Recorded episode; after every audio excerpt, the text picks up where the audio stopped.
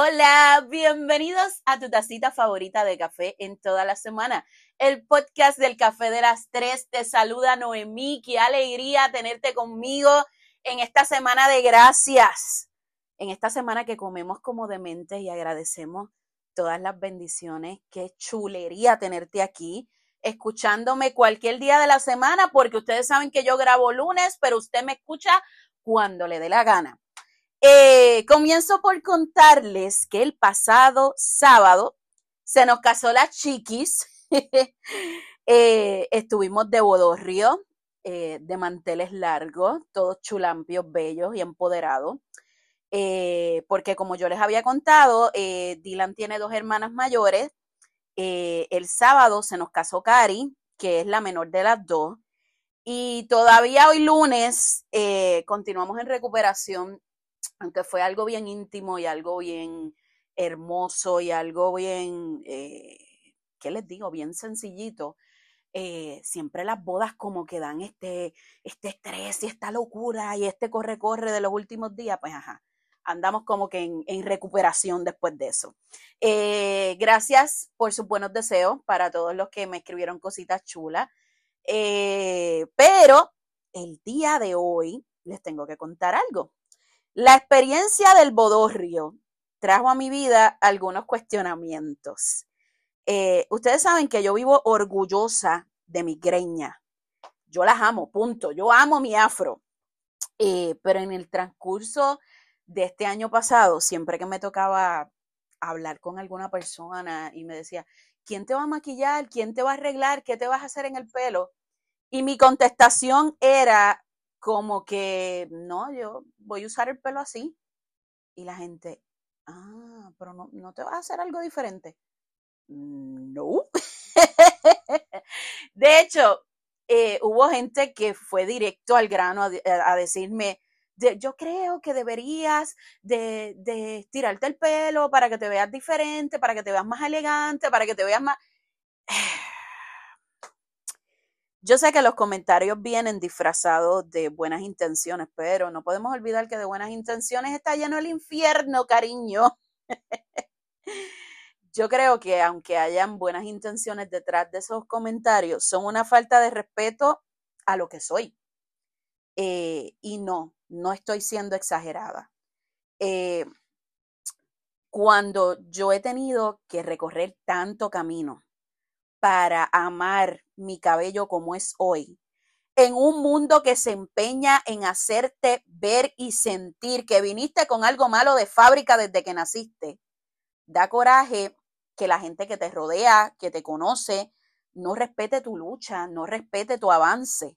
Y sí, digo lucha porque eso mismo es. Es una lucha constante, es una guerra constante entre los que piensan que esto que es mi cabello es una moda pasajera. Y los que dicen que me estoy conformando y no me, y no me esfuerzo lo suficiente para lucir bien. Ay, es que ella es bien vaga. Y entonces, como que, ¿cómo tú le vas a pedir que se pule el pelo todos los días? Eso es vagancia. No, ella, pues, ella simplemente dejó que el pelo fuera y no se lo arregla y no se lo lava y no. Este es un podcast de empoderamiento un podcast de amor para todas las grifúas como yo que han tenido que atravesar el Niágara en bicicleta en el mundo de las lacias. Yo sé que yo hablé eh, este tema en, en uno de los pocillos, pero quise dedicar por todas las experiencias que vinieron con el asunto de la boda.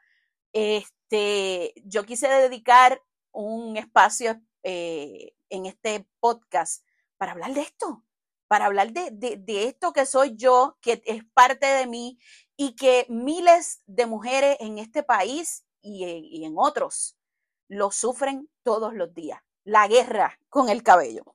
Comenzamos con los términos eh, y voy a darte los términos correctos aunque te molesten. A lo largo de los años, la televisión y la cultura nos han hecho creer que las mujeres que tenemos el cabello rizado nos vemos desarregladas, poco elegantes, incapaces de vernos finas y estilizadas. O sea, si tú quieres proyectar una imagen fina, elegante, estilizada, e incluso si quieres dar la impresión de que tienes dinero, no optes por el cabello rizo jamás. Porque desde la antigüedad el pelo lacio perfecto se considera como un símbolo de estatus. Y esto no es que tú te programas en tu cabeza a pensarlo, no, no, no, no, no, esto es automático, porque así nos educaron. Esa es la forma en la que nos educaron. Una mujer con el pelo lacio, estilizado, representa belleza, representa una mujer que cuida su imagen. De hecho, lo vemos en las telenovelas eh, de antaño como las actuales, en las series o en las películas extranjeras, extranjeras donde eh, cuando se quiere proyectar a alguien fea, pobre, siempre tiene el cabello rizado. Y luego, cuando dan el gran cambio de imagen, eh, obviamente se le maquilla, se le arregla, pero el pelo siempre está estilizado.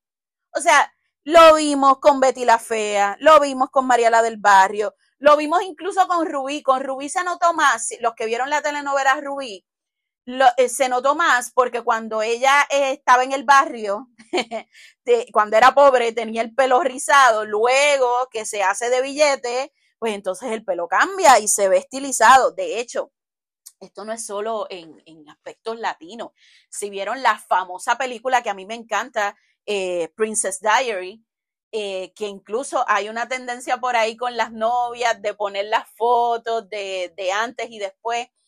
Eh, en esa película se observa también, la chica tenía el pelo rizado y luego para convertirse en una princesa, pues entonces el pelo tiene que ser lacio, estilizado y bonito. Eh, gente, yo sé que cuando lo hablamos de esta forma, suena como que, ah, ella está buscando cosas donde no las hay. Analízalo, analízalo un poquito. O sea, todas las villanas de las telenovelas las villanas ricas y malvadas tienen el pelo lacio y estilizado, porque si tú eres rica, tú no puedes tener el pelo rizo, tú tienes que tener el pelo lacio. Entonces, hoy yo les tengo una noticia. Todas esas creencias que indican que el, el cabello rizo no puede verse elegante, no puede verse bonito, tienen un nombre que les va a molestar a algunos de ustedes escucharlo pero esa idea de que para verte limpia, estilizada, elegante, incluso inteligente, tienes que alaciarte el cabello, se le conoce como racismo capilar. Sí, y hay mucha literatura al respecto sobre lo que es el racismo capilar. Yo sé que van a venir dos o tres a decir que soy una exagerada, que soy una paquetera, que cómo puedo utilizar las palabras racismo con el cabello, que eso es un extremo, que eso en el 2023 no pasa. Pues yo te voy a contar, te voy a contar como una negra que lo vive todos los días. Yo te voy a dar varios ejemplos. El primero, que te pare alguien en la calle y te diga, qué bonito tu cabello y qué bueno que ya eso está de moda. Bendito. Ese bendito a mí me de la existencia. O sea, ¿cómo que bendito? Porque tú me miras con pena. Este cabello es mi corona. ¿Cómo tú me dices bendito? Como si haya sido, como, como si yo hubiese nacido, qué sé yo, sin una de mis extremidades, como si yo estuviese incompleta. Perdón, perdón, perdón. Salió lo pasional. Pero es que me ha pasado y casi siempre, bendito. Ahora digo yo, bendito son doñitas. Casi siempre. Casi siempre, porque me ha pasado con gente joven también. Pero en su mayoría son doñitas que se tiran estos comentarios como, ay, bendita. Bendito tú, bendito tú, no bendito mi pelo.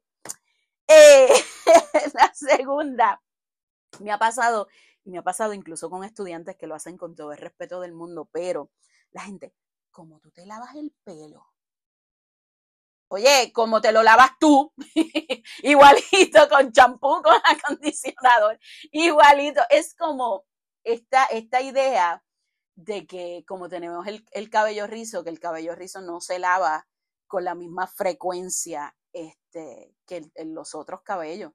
cariño, tú me puedes oler este afro y tú, jaja, te vas a enamorar, yo sé que sí. La próxima. Ay, que mucho yo he escuchado esto. Cae un piojo en esa amarante y se harta. Ese lo escuché mucho cuando era chiquitita. Igual que el próximo. Esa vino en motora y no se quitó el casco. Y uno con más ganas de decirse, sí, te puedo meter el casco por el... Gracias. Pero sí, eso se escucha y se escucha mucho.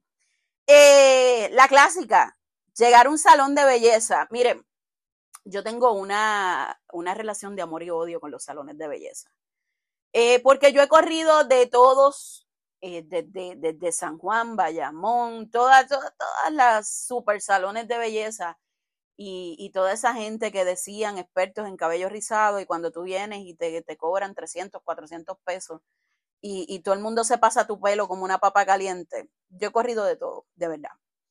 Pero no hay cosa más horrible que tú llegar a un salón y que las estilistas se miren entre ellas como que, ajá, ¿a quién le va a tocar esa amaranta? Oye, nos damos cuenta, nos damos cuenta por su, por todo, por el, por, por el lenguaje que tienen no verbal, por la manera en que nos tratan, por cómo nos agarran el cabello, nos damos cuenta. Y yo, así, si yo las veo, yo, ¿tienes algún problema con mi pelo? No, no, no, es bello, es esto, es lo otro. Eh, a Dios gracias que yo llevo tres años, yo creo que tres o cuatro años, que conseguí la mejor estilista del mundo, del universo entero. Y esa mujer me trata con un amor y un cariño. De hecho, me da hasta la impresión que ella disfruta recortarme. es una cosa extraña porque nunca me había pasado. Ella me ve llegar y es como que, ¡guau! Llegó la peluga, vamos, vamos a meterle mano.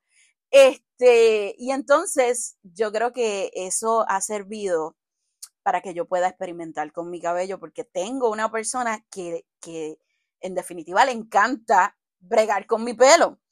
Pero entonces, eh, esas cosas cuando uno llega a un salón, y me pasó hace unos añitos atrás, estaba en un salón, me estaban trabajando el pelo y llega esta señora. Ojo, era una señora mayor. Pero ajá, o sea, la gente mayor también necesita disciplina y, morderse la lengua cuando tiene que, decir cualquier cosa. El salón estaba lleno, bien lleno. Ella me está recortando el cabello en capas y viene esta señora y mientras me, me saluda a la muchacha que me está atendiendo y se para justo al lado de, mi, de, de mí, de espalda, yo estoy de espalda. Y ella dice, fulana, Después que termines de recortar ese pelo, tienes que comprar tijeras nuevas. Automáticamente todo el mundo fue, y saben una cosa, yo hubiese esperado que el estilista como que la pusiera en su sitio. Pero el estilista como que se empezó a reír y pues como que le rió las gracias a la señora y yo me quedé con esta única cara de, ok, se están burlando de mí en un salón de belleza lleno de mujeres y yo sé que hay mucha gente escuchando este podcast y diciendo, ay, fue una broma, no tienes, no tienes por qué ponerte así. Gente, hay que aprender una cosa. Lo que a ti te puede parecer gracioso, lo que tú quieras hacer para, qué sé yo, provocar risas de los demás, nunca, pero nunca, nunca debe involucrar ridiculizar a otra persona. Si tú para hacer reír a los demás, tú tienes que ridiculizar a otro, el problema eres tú. Y el problema también son los que se ríen de, esa anormalidad. Digo, eso fue hace muchísimos años atrás y yo no tenía las herramientas que tengo ahora para empoderarme y salir con el pelo a mitad y mandarlos para el cara. No, las tenía. O sea, en aquel punto de mi vida yo estaba luchando con, con ciertos traumas, con ciertos complejos y es el comentario que hizo esa señora, me hizo chiquitita en la silla, fue como que diablo. Eh, todo el mundo ha notado ahora que eh, la estilista está batallando con mi cabello. Entonces, otro, otro comentario. Si tú quieres verte profesional, te vendría bien recogerte el cabello. Eso me ha pasado eh, cuando voy a dar alguna charla a un sitio de esto, que la gente se cree así. Eh, si la persona me conoce, eh, casi siempre eh, indican, no, vestimenta formal y el arreglo, y es como que, loca, yo voy a ir como me dé la gana. y eh, me ha pasado también que llego a los lugares y están esperando a la profesora Cordero y cuando la profesora Cordero se baja con, con todo este afro, la gente, ajá, ¿y quién tú eres? me ha pasado y me ha pasado tan cercano como en agosto de este año. Eh, no son cuentos viejos. En agosto de este año me pasó y, y, fue como que yo soy y, y, en serio que tú eres. Claro, en cuanto yo me paro y, y proyecto lo que soy, pues la gente se tiene que meter la lengua en un estuche, pero es difícil porque si yo tuviese el cabello lacio, yo no le tengo que demostrar a nadie quién yo soy, ni mucho menos nadie dudaría quién yo soy. y el último comentario. Deberías intentar la queratina. Deberías bien diferente y elegante. Mira, ese es el comentario que yo más odio. ¿Por qué? Porque yo fui esclava de la queratina por más de 10 años. Yo creo que un poquito más, como algunos 12.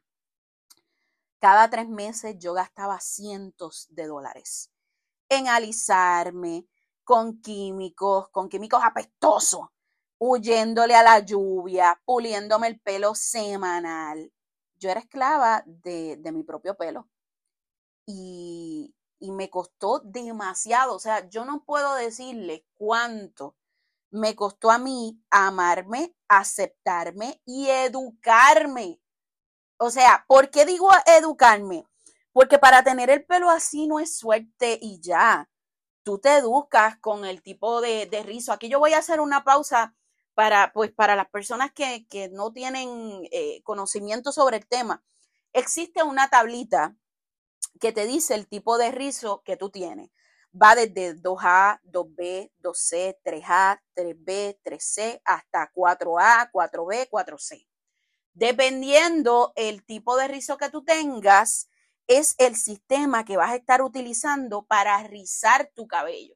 Entonces, cuando tú, esa tablita la puedes conseguir en, en, en, en cualquier, o sea, tú pones este, eh, tipos de cabello rizado y te va a salir esa tabla con unos dibujitos de rizo y abajo eh, te va a salir el número, ya sea 2A, 3C, 4C, te va a salir cuál es. Entonces, de acuerdo a ese numerito, es que tú eliges cómo te vas a rizar el cabello. O sea, esto es una ciencia, esto no es como que eh, amanecí, grifúa y vámonos para la calle. Ajá. Entonces, en mi caso particular, la mayoría de mi cabeza es rizo 3B, pero hay algunas partes que son 3C y hasta 4A. Yo sé que, que parece que estoy hablando medio chino, pero ¿por qué les digo esto? Porque mucha gente piensa que tenemos el cabello rizado porque no queremos pasar el trabajo de la queratina, de pulir, de aquello. Miren, a veces el cabello rizado para tenerlo como, como queremos cuesta un gran número de productos, de estudio, de encontrar el, el, estilista ideal, que te haga un corte bueno, que no te maltrate el pelo, que, o sea, cuestan años y años de preparación. Entonces, otro día hablamos de esa vuelta con calmita. Yo lo que quiero es que ustedes entiendan que el, el cabello rizo no es porque seamos vagas, no es porque no querramos eh, pasar el trabajo, sino que simplemente es un cabello diferente. Y otro día hablamos de eso, pero recapitulando. Emma Daviri es la autora del el libro que se titula No me toques el pelo. Ese libro es un libro poderoso que presenta su historia eh, creciendo eh, con padres mestizos y ella siendo de tez un poquito más blanca en Irlanda y eh, pues teniendo el cabello afro entre un mundo de blanquitos. Y ella escribe en su libro, hay que estar muy empoderado para no renunciar a señales de negritud como el pelo afro.